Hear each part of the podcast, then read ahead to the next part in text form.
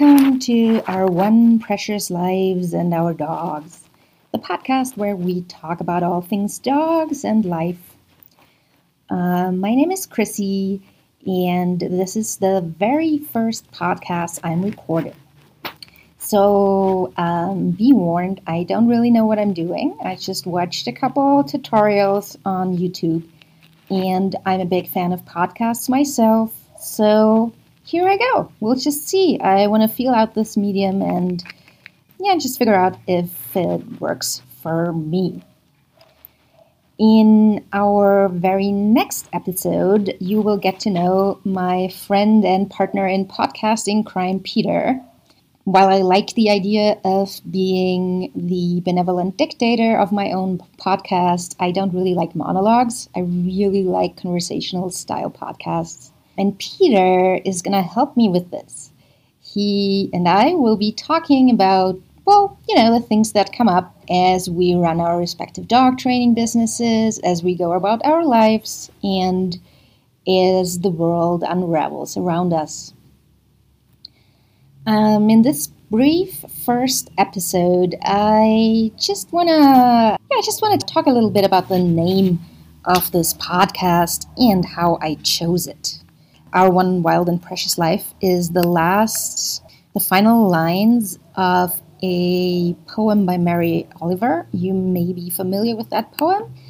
Um, in case you're not, I'm going to read it to you. The poem is called The Summer Day. Who made the world? Who made the swan and the black bear? Who made the grasshopper? This grasshopper, I mean. The one who has flung herself out of the grass, the one who is eating sugar out of my hand, who's moving her jaws back and forth instead of up and down, who's gazing around with her enormous and complicated eyes. Now she lifts her pale forearms and thoroughly washes her face. Now she snaps her wings open and floats away. I don't know exactly what a prayer is. I do know how to pay attention, how to fall down into the grass, how to kneel in the grass, how to be idle and blessed, how to stroll through the fields, which is what I've been doing all day. Tell me, what else should I have done? Doesn't everything die at last and too soon? Tell me, what is it you plan to do with your one wild and precious life? I really... I really like this poem, um, and especially the last line, or the last two lines. Tell me, what is it you plan to do with your one wild and precious life? If this podcast project continues, you're probably going to hear us talk quite a bit about um, life choices we've made, and maybe about uh, life choices off the beaten track. For example, I, I currently live in Mexico. I'm originally from Austria, and Peter lives in Guatemala, in one of the most beautiful spots in this world, at Lake Atitlan. And that's even though he's originally from Northern Ireland. We both run dog training-related businesses, as you will hear in our next episode.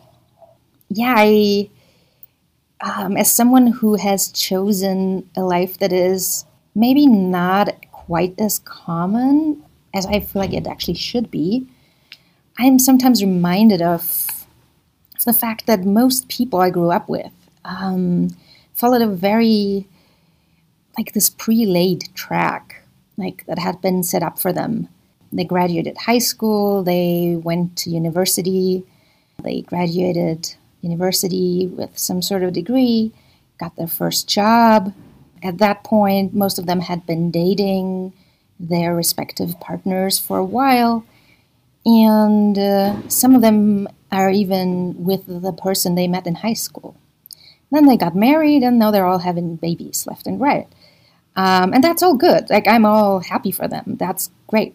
I just, I just sometimes realize that's very different from, from the way I myself have chosen to live my life. For example, two of, my, two of my very best friends, actually three of my best friends in Austria, are now living in the same town they were born in. Two of them are raising a family of their own there. And me, I'm single. I'm far away uh, from Austria, as far away as you can imagine.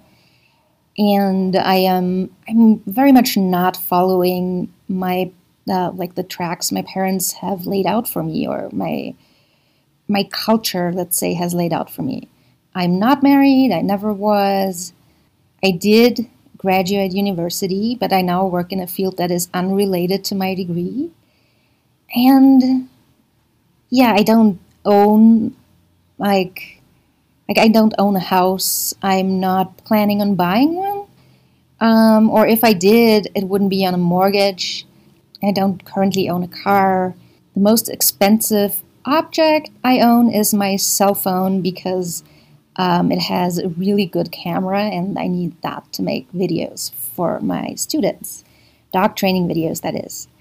And the most valuable creature who shares my life is my dog, Game, Malinois. Yeah, and as I'm as I'm walking through the world and seeing and hearing how other people do life, how the people I got to know later on in life who have, like myself, chosen different tracks, how we do life and how how content and happy we are as compared to the people who do life the way it was laid out for them.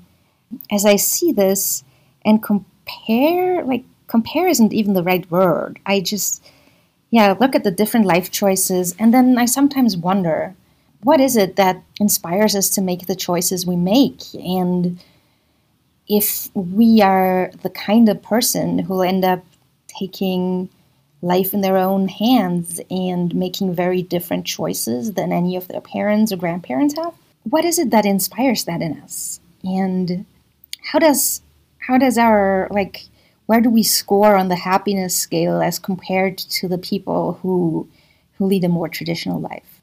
And then at the same time, I also, like, there's this other parallel world that I observe but can't be a part of. It's the world of the people who live around me, who were born in Mexico and who still live in Mexico. I'm not like them either, because I chose Mexico. I wasn't born into this country. The values they hold and the, the, the things that are cultural signifiers for them, the things that they use to symbolize certain, like the, the objects or goals or values they use to, to show that they belong to a certain group or don't belong to a certain group, and how that is similar or different to the ones, the objects and symbols I use. And here I often see a lot of difference. I don't think I would lead the life I'm leading right now, and I would be living here if this was the place I was born at. I think I specifically chose a place that is not the place I was born at to live. One of the freedoms this comes with for me is that I don't have to I don't have to compete for certain for certain types of admiration. Like, I don't have to compete for certain for a status. For example, I'm living in a house with three housemates right now. They're all Mexican, and two of them grew up in the so, so-called barrio right here in Guanajuato, Mexico. So two of them come from modest families, and they both are higher educated educated than their parents were, and they they definitely take pride in that, and they they need to like they need to show this in some in some way. They need to show the higher status to their peers and to their parents. Part of that is, for example, the, the part of town they chose to live in. They don't live in the barrio anymore. They live in a very suburban space. So this house that I'm sharing now is in the suburbs. It does not feel very Mexican here. I do not like the area. I like the house and I like my housemates, but I don't like the area that the house is in because, uh, precisely because it feels very generic. It feels like a U S American suburb. It's where relatively, mostly relatively light-skinned people live who own big cars and like driving fast on ridiculous roads that are made for cars rather than pedestrians. And uh, where lots of the houses look the same, um, it's like the townhouse kind of style. I kind of personally just ended up in this house, and I'm really happy about um, well, having ended up here because I really like my housemates. But if I were to choose a part of town to live in, I would so choose the barrio over this place. And the barrio, that's more, in the U S, you'd probably call it mixed zoning. So you have people living in houses, going about their days, and you also have lots of little stores and taco stands and tiny restaurants. Everything you may possibly need is usually within walking distance from your house. Not everyone owns a car, and the cars you see are old and disheveled, and the streets are cobblestony, so people have to drive slowly. There are lots of free-roaming dogs. It's just a different vibe, and there's a lot of life happening out in the streets because you have kids playing soccer in the street, for example, and you don't have that here in the suburbs, but you have that in the bar- barrio, and I really like that. So, and I can choose that because I don't compete for status with other Mexicans. Because of the fact that my skin is white, I have a different starting point. I have an unfair advantage, and it's very much an unfair advantage. I have the unfair advantage of light skin, Um, and that gives me the luxury to not care about where I live and to not need to signal status to outsiders. This is something that I sometimes, like it's sometimes hard to think about that because it does not feel fair. And it's a direct reflection of the unfairness and injustice in this world, where someone with a European Union passport like me can choose to move to Mexico, like just like that.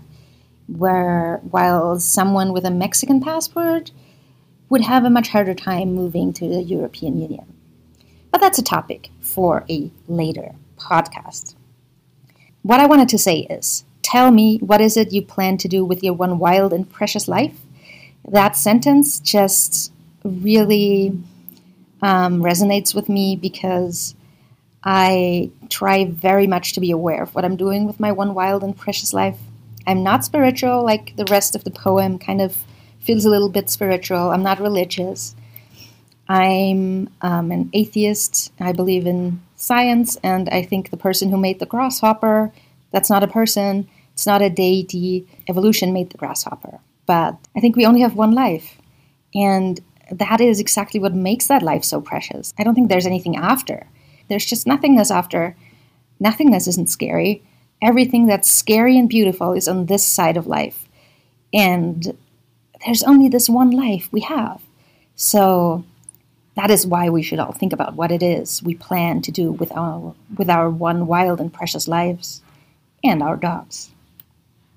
All right, talk to you soon. And thanks for listening.